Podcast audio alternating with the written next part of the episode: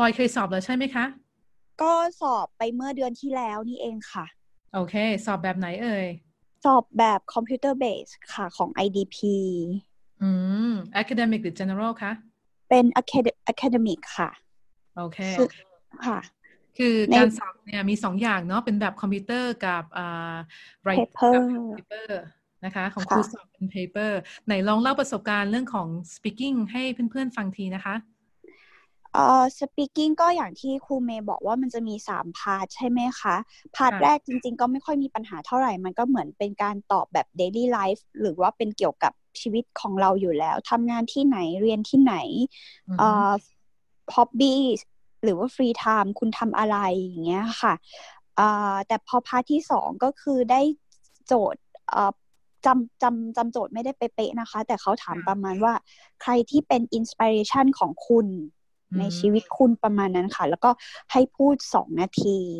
ซึ่งตอนนั้นเนี่ยก็ตอบไปว่าคนที่เป็น inspiration ของเราก็คือเป็นอาจารย์ตอนเรียนมหาวิทยาลัยนะคะแล้วพอมา part ที่สามคำถามที่เกี่ยวเนื่องกับ part สองเขาก็เลยเหมือนถามไปในเรื่องของการศึกษา เพราะเขาเห็นเราตอบเป็นเอ่อ professor สมัยตอนที่เราเรียนปริญญาตรีอย่างเงี้ยค่ะ ประมาณนั้น ซึ่งก็ตอนที่สอบก็พยายามที่จะทำความรู้สึกว่าเหมือนไปคุยกับเพื่อน อืม ดีเลยค่ะ แต่ก็สุดท้ายคะแนนก็ออกมาก็ก็ก็เอ่อก็เหมือนจะต้องการมากกว่านั้น แต่สุดท้ายออกมาได้ได้หกอะค่ะ ในในในใน part speaking อะนะคะ แต่ก็ เอ๊ะ ก็ยังคิดว่าเราทำอะไรพลาดไปก็ไม่แน่ใจเหมือนกันตรงนั้นนะคะ ก็ถึงได้มามาลอง เอ่อลง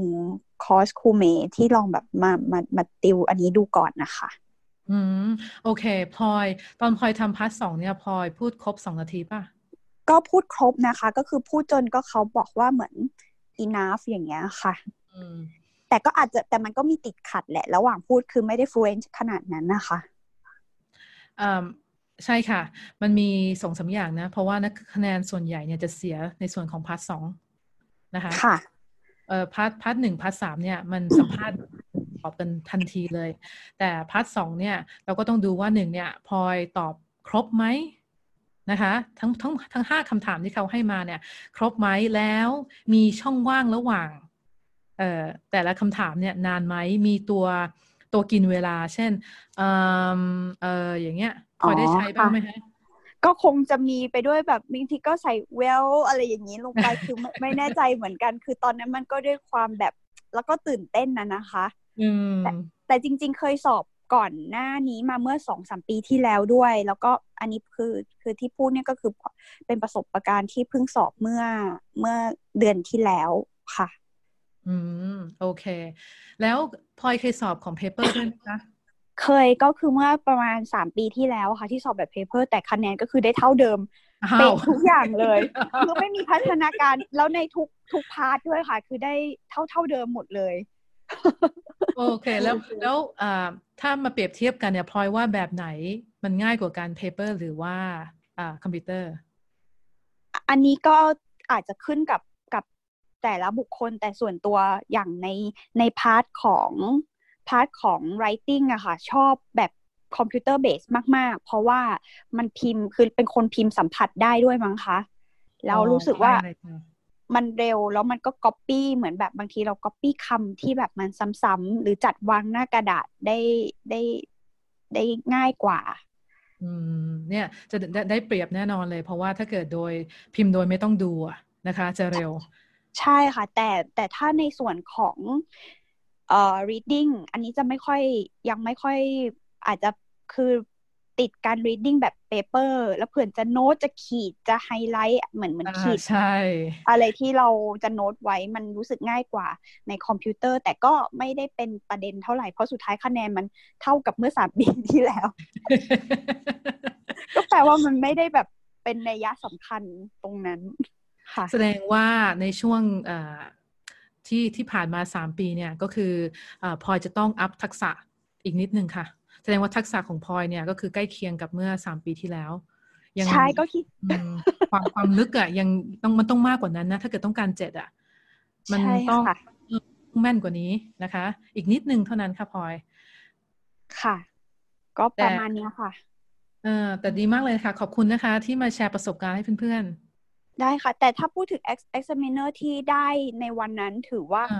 ถือว่าก็แกก็ค่อนข้าง friendly อะค่ะ คือเข้ามาก็ทักทายแล้วเขาก็ไม่ได้ดูกดดันอะไรเรามาก แต่อาจจะเป็นเพราะว่าเราก็ไม่ได้คิดว่าเขาจะมาสอบอะไรเราขนาดนั้น พยายามแบบ พยายามเขาเรียก relaxกซ์ตัวเองให้มากที่สุดด้วยอะค่ะ ดีเลยค่ะ น้องๆฟังไว้นะคะ คนที่ยังไม่เคยสอบ การคิดแบบพลอยเนี่ยโอเคที่สุดเนาะเพราะว่าถ้าเราคิดแบบโอ๊ยตายแล้วเขาเขาจะทำอย่างงู้นเขาจะแบบเขาจะดุเขาจะอะไรแน่ๆเลยอย่างเงี้ยก็มันคือยังไงอะมันมันไม่เกี่ยวกับการพูดภาษาอังกฤษของเราเข้าใจไหมหน้าที่ของเขาก็คือเขาแค่อัดแล้วเขาแค่ถามเท่านั้นนะเราเราบางทีคือเคยคุยกับเพื่อนที่จะไปสอบแล้วเขาจะกังวลว่า ฉันจะตอบอะไรแต่จริง ๆ เราต้องเหมือนคิดว่า อันนี้มันคือเรียกว่าเป็นเทสที่วัดทักษะภาษาอังกฤษ ไม่ได้เทสที่วัดทักษะเกี่ยวกับยังไงดีในด้านเอ่อบางที่ตอบผิดหรือตอบถูกเรียกว่าอะไรอภินิยนของเรามันคงไม่ได้มีผลขนาดนั้นอย่างเงี้ยค่ะถูกต้องเลยค่ะ ประมาณนั้นค่ะได้ค่ะ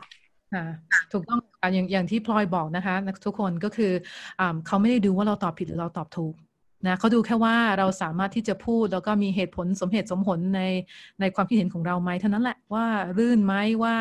เอ่อยังไงไอเดียโฟล์ไหมนะคะ มันจะเป็นพอพอเราเข้าใจในส่วนตรงเนี้ยการสอบ speaking อะก็จะเป็นสิ่งที่เราค่อนข้างสนุกนะที่จริงอะถ้ามาเทียบกับ reading กับ writing อะใช่ไหมพลอยใช่เหมือนเหมือนเหมือนอันอื่นมันต้องเตรียมแบบรู้สึกแบบกดดันกว่าอย่าง writing นี่แบบมันเหมือนมันพอ คนไทยก็คงไม่ค่อยชินการเขียนด้วยอย่างเงี้ยค่ะ ใช่ค่ะ ใช่ โอเคค่ะ ขอบคุณมากๆเลยนะคะพลอยที่มาแชร์ ค่ะได้ค่ะ